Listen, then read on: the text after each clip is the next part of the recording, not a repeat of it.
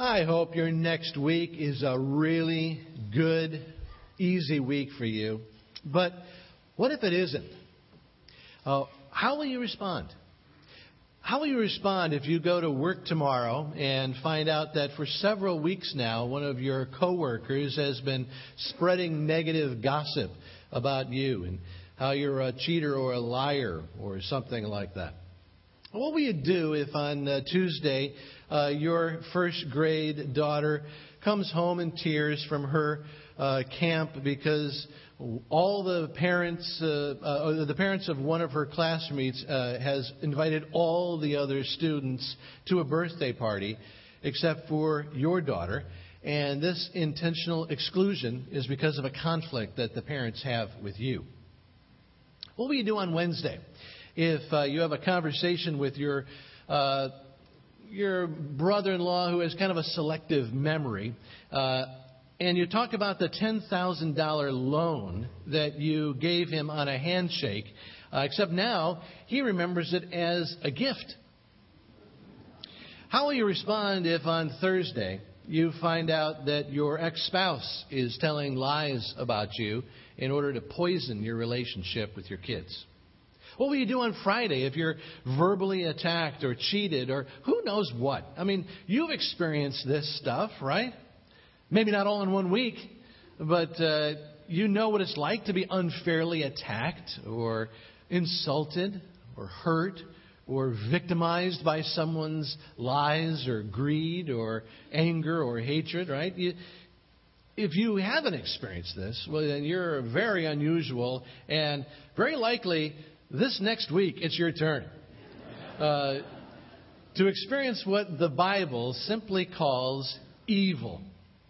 When you become the victim of some evil, there are two ways to respond the natural way and God's way.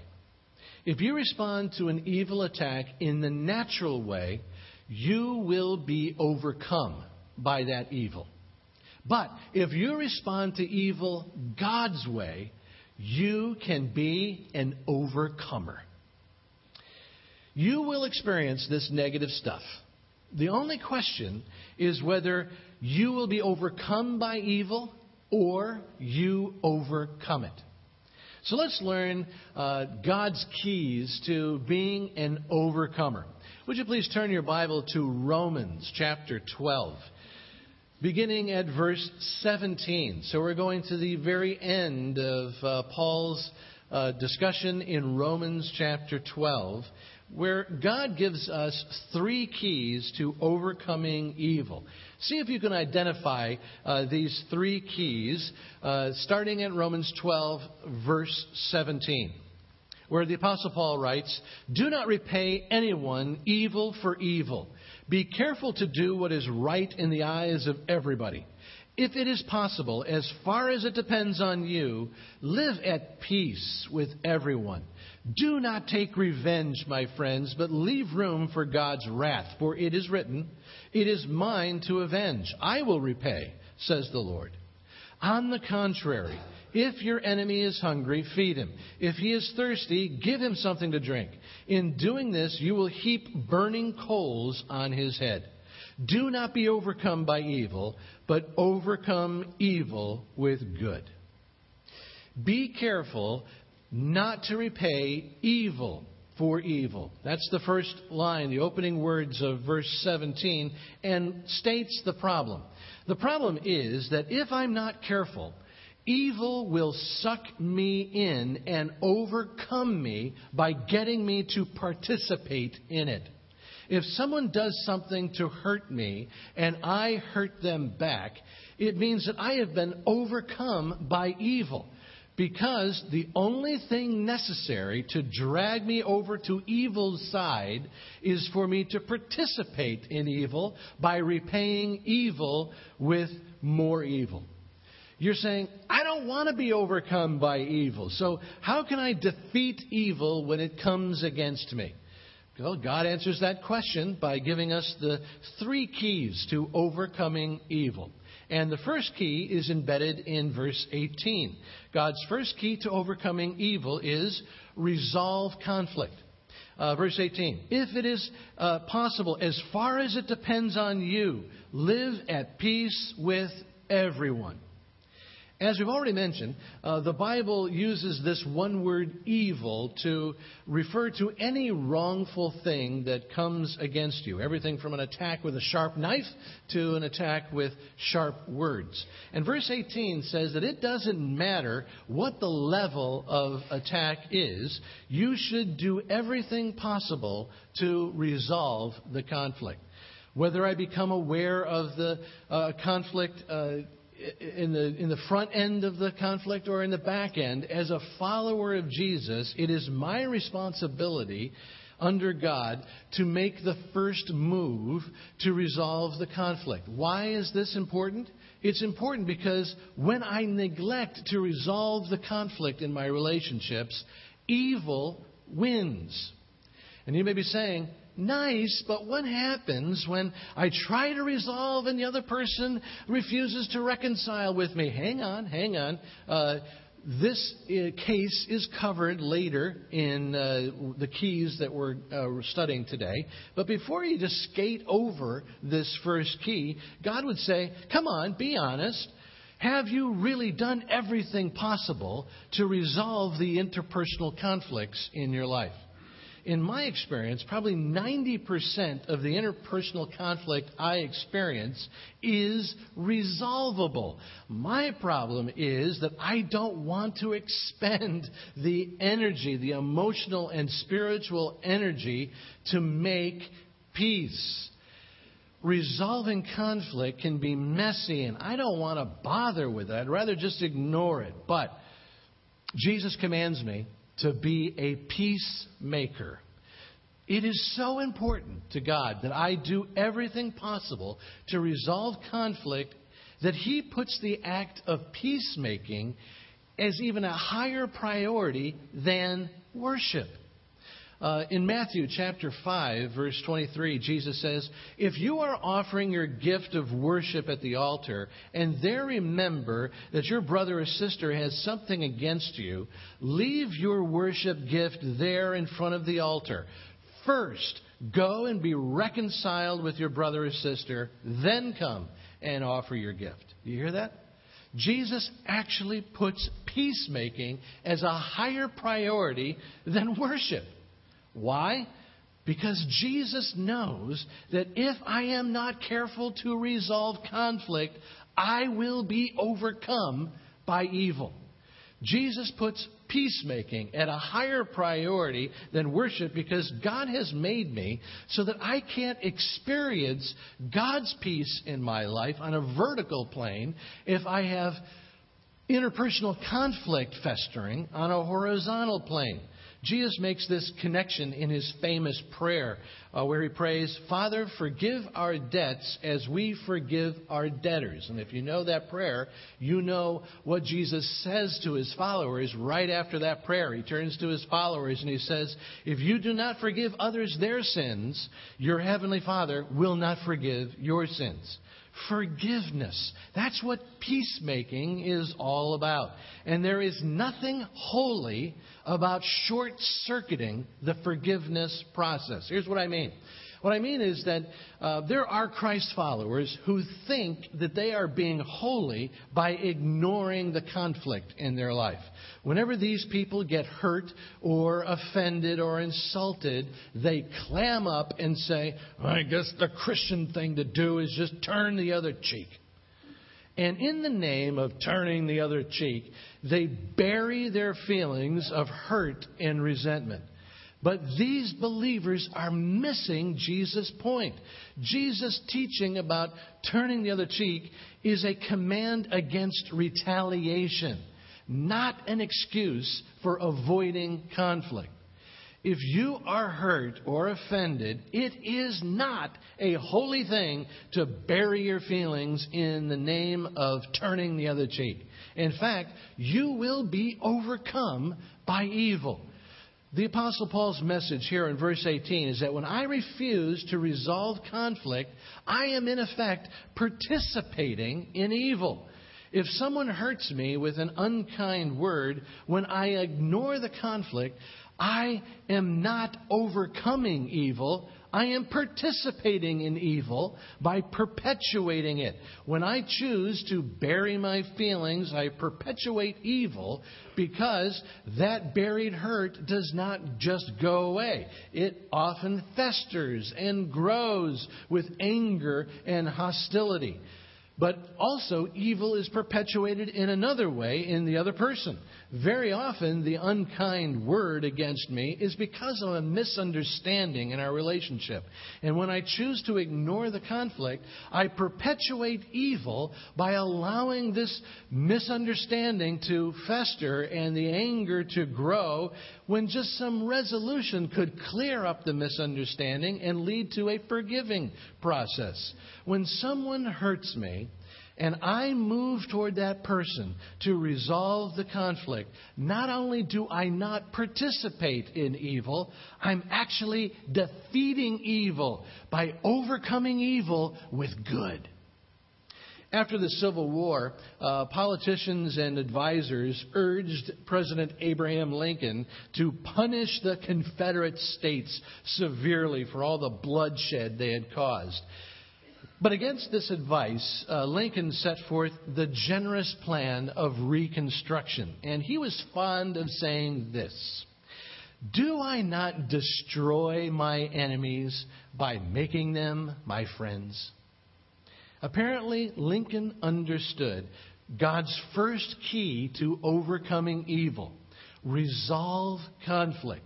If you're his follower, Jesus commands you to expend the emotional and spiritual energy to make peace. And for those who follow this command to resolve conflict, Jesus also promises reward. In Matthew chapter 5, Jesus says, Blessed are the peacemakers, for they will be called the children of God. And then in James chapter 3, God gives this promise Peacemakers who sow in peace reap a harvest of righteousness. All right, with the, words, the, the rewards of peacemaking in mind, let me just remind you of four practical steps for resolving conflict. Step number one is arrange for dialogue. Uh, conflict resolution usually begins with you saying to someone, Hey, could we sit down and uh, just uh, talk for a few minutes? You know, if a conflict had a quick and easy solution, it would be solved already. Uh, so making peace takes a little time. And so the first step is to arrange for some time to talk. Step number two share your feelings without accusation. Assuming you are the one who feels attacked, the first thing you need to do is share your feelings in a way that is not accusatory. You don't want to say, You slandered me, you lied about me, you gossiped about me. No. What you want to say is, um, You know, I, I felt attacked when this happened, or I'm confused by what you said. Uh, the idea is to make I statements about your hurt feelings, which are the facts that you know for sure about, uh, rather than making accusatory statements uh, when you don't necessarily have all the facts. It's right here in the honest sharing of your feelings that most conflicts are overcome.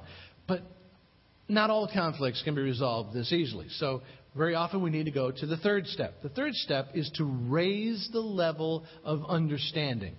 At the root of most conflict is not hate, it's anger.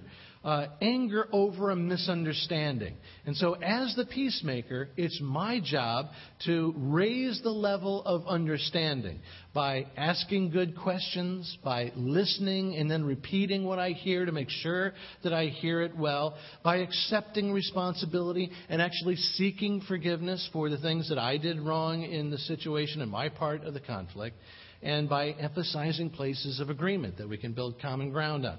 Step number four is don't give up too easily. Don't be disappointed if a conflict cannot be resolved in one meeting. If you can't make peace in the first meeting, sometimes the right thing to do is to meet again. Uh, sometimes the right thing to do is to bring in a neutral third party to uh, arbitrate. In verse uh, oh, in Matthew chapter 18, Jesus says, "If you have a conflict with someone, first you must go to that person directly. Don't go to someone else and blab about how so and so has hurt you and how bad that person is. No, go directly to the person, uh, him or herself. And if a solo meeting uh, with the other person does not work, get a third party involved. Anyway, what Jesus' point is don't give up too easily. Don't ignore conflict. Because when you do, you end up repaying evil with evil. Instead, follow God's first key to overcoming evil resolve conflict. God's second key to overcoming evil is to refuse revenge. Uh, this appears in verse 19. Do not take revenge, my friends, but leave room for God's wrath. For it is written, It is mine to avenge. I will repay, says the Lord. So, verse 18 says, if at all possible, make peace with the people in your life. Verse 19 answers the follow up question. Yeah, but what happens when I do everything possible to resolve the conflict and the other person won't reconcile with me and continues maybe even to attack me? God's answer is to make sure that you refuse revenge, where revenge is retaliating against evil with more evil. This is where the words of uh, Matthew chapter 5 come in, where Jesus says, If someone strikes you on the right cheek, turn to him the other cheek also. Jesus' point is that when you're attacked or hurt, you must be careful to avoid revenge. You must refuse to retaliate with more hurt. Because when you repay evil with evil, evil wins. This is counterintuitive. Uh, we tend to think that we've got to fight fire with fire, uh, match insult with insult, return injury with injury. Do me wrong and I'll find a way to uh, wrong you. Maybe it's just with a scornful look, or maybe it's giving you the silent treatment. Maybe I'll harbor inner hostility against you. Revenge comes in a lot of different forms and it comes naturally to us all. The 20th century Soviet Russian leader, uh, Nikita Khrushchev, uh, used to say with pride, the difference between me and Jesus Christ is that if someone strikes me on the right cheek, I hit him so hard that his head falls off. And obviously, Khrushchev was saying that he's strong, whereas Jesus and his refusal to, uh, to retaliate made Jesus weak. But Khrushchev didn't understand Jesus. Khrushchev thought Jesus was weak. But Jesus' approach is actually the strongest approach. It overcomes evil. Khrushchev thought that Jesus was anti retaliation, but no. Uh, Jesus did retaliate against evil, and Jesus commands me to retaliate against evil. When Jesus teaches to turn the other cheek, he is teaching me how to retaliate against evil. When Jesus said, turn the other cheek, he's saying, I cannot defeat evil with more evil. If someone punches me in the face and I respond by punching them in the face, I've just joined forces with evil and evil wins. If someone gossips against me and I start gossiping about my gossiper, then I lose and evil wins. But there is a way to be an overcomer. Jesus teaches that the only way to defeat evil is to refuse revenge. Being an overcomer begins with refusing revenge by returning hurt with more hurt and insult with more insult. So, God's second key to overcoming evil is refusing revenge, and that leads to the third key, which is retaliate with kindness. This third key is found in verse 20. If your enemy is hungry, feed him. If he is thirsty, give him something to drink. In doing this, you will heap burning coals on his head. And here, God teaches me that if I want to overcome evil, it is not enough to just refuse revenge. If someone hurts me, in order to be an overcomer, I must go beyond refusing to hurt that person in return. If I want to overcome evil, I must actually show kindness to that person instead. The way to overcome evil is to retaliate with kindness, or in the words of verse 21, do not over, be overcome by evil, but overcome evil with good. This is what Jesus has in mind when he says in Matthew chapter 5 if a Roman soldier uh, forces you to carry his armor for one mile, here's how you retaliate Go offer. Offer to go two miles. If someone takes your shirt, here's how you retaliate. Offer him your coat as well. Love your enemies, Jesus said, and pray for those who hurt you. What would happen if you followed this teaching and you focused on the person who hurts you and you thought of ways to show kindness to that person? What would happen if you showed kindness to that person uh, and, and by saying something nice to that person or something nice about that person in another conversation? What would happen if you wrote an encouraging word, a note uh, to that person, and found ways to show interest in their life and encourage them? Well, what do you think would happen? Uh, Paul suggests one possible outcome by quoting the Old Testament book of Proverbs, uh, chapter 25, where it says, and it's quoted by Paul in its entirety if your enemy is hungry, feed him. If he is thirsty, give him something to drink. In doing this, you will heap burning coals on his head. Well, what does that mean? Uh, heap burning coals on his head. Well, it turns out that this little phrase is an ancient Hebrew idiom. Uh, an idiom is a phrase that is not meant to be uh, taken literally, but figuratively. Uh, we use idioms all the time in our conversations. If I say, uh, after a week, I say, uh, after a week of phone tag, I've finally pinned you down. Uh, I don't literally mean that I played tag with a, a, phone. I don't mean I did something with pins. it's just a figurative idiom. In the ancient world, people would symbolize repentance by carrying around a bowl of burning coals on their head. And so, in ancient idiom, if you heap burning coals on someone else's head, uh, you are doing something that will potentially lead that person to uh, an act or a, an attitude of humble repentance. And so in chapter 12, Romans, uh, God is saying that if I repay my enemy with kindness instead of evil, my good deeds uh, might just be the thing that leads to uh, the ultimate uh, of overcoming evil with good. Uh, the person actually coming to the place where they repent and, and want to make peace and actually change in the process. Uh, during the uh, Korean War, a South Korean Christian was arrested by the communists and prepared for execution. The communist leader uh, who was assigned to execute this Christian was just a teenager.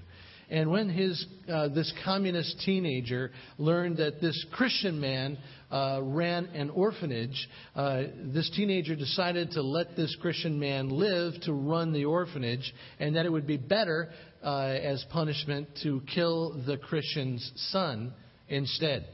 And so this teenage communist shot the Christian's 18 year old son right before his eyes.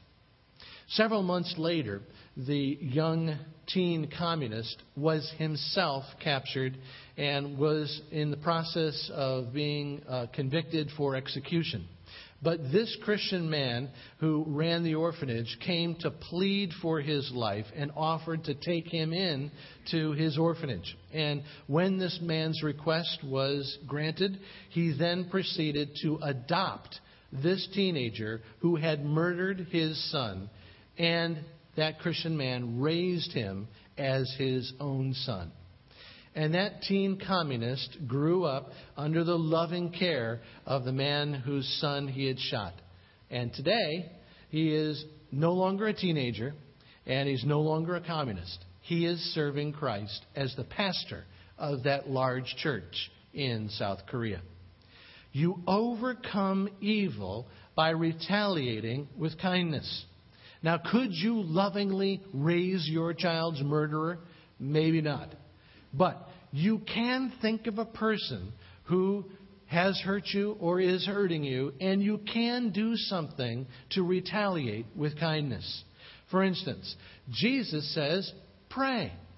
Pray that, uh, that the person would experience God's blessing and forgiveness in uh, that life uh, that, that hurts you. Charles Lyons is the pastor of Armitage Baptist Church in Chicago.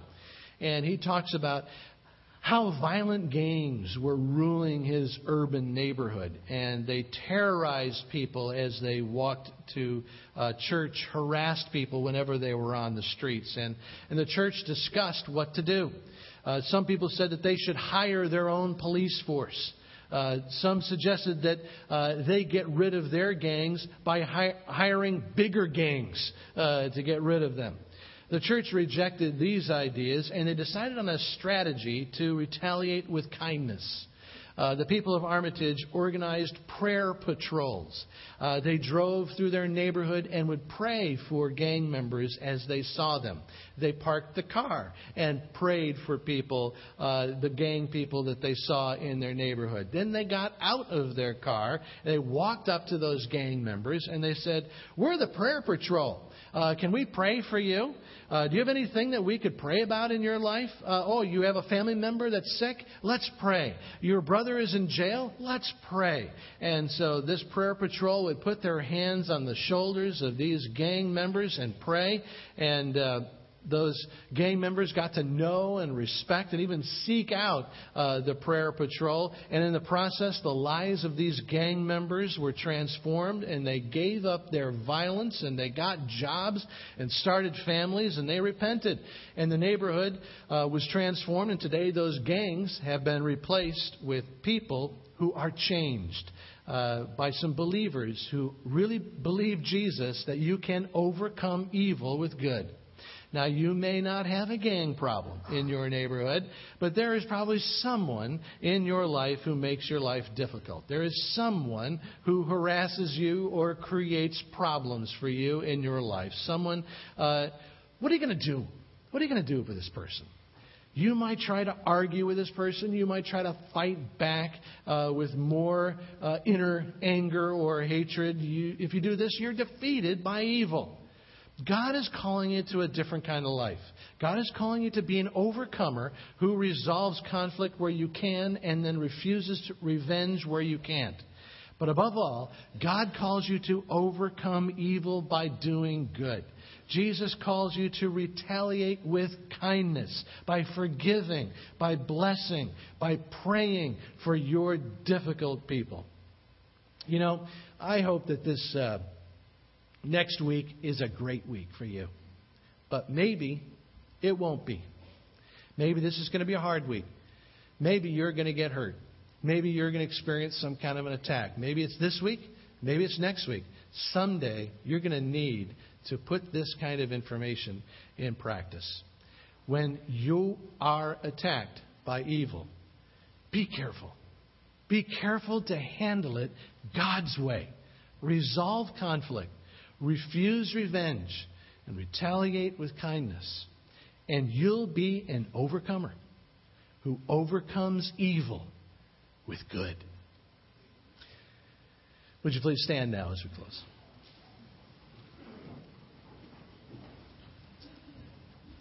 I'd like to give you just uh, uh, about 15 seconds to uh, maybe uh, just make a plan. Uh, God probably has been speaking to you, and maybe what that plan could be for you. Maybe it's the, making the arrangement to talk with someone. Maybe it's uh, uh, taking a step away from what you were planning to do in revenge, or maybe it's making a step towards someone in kindness. Would you just listen to God and make a plan right now?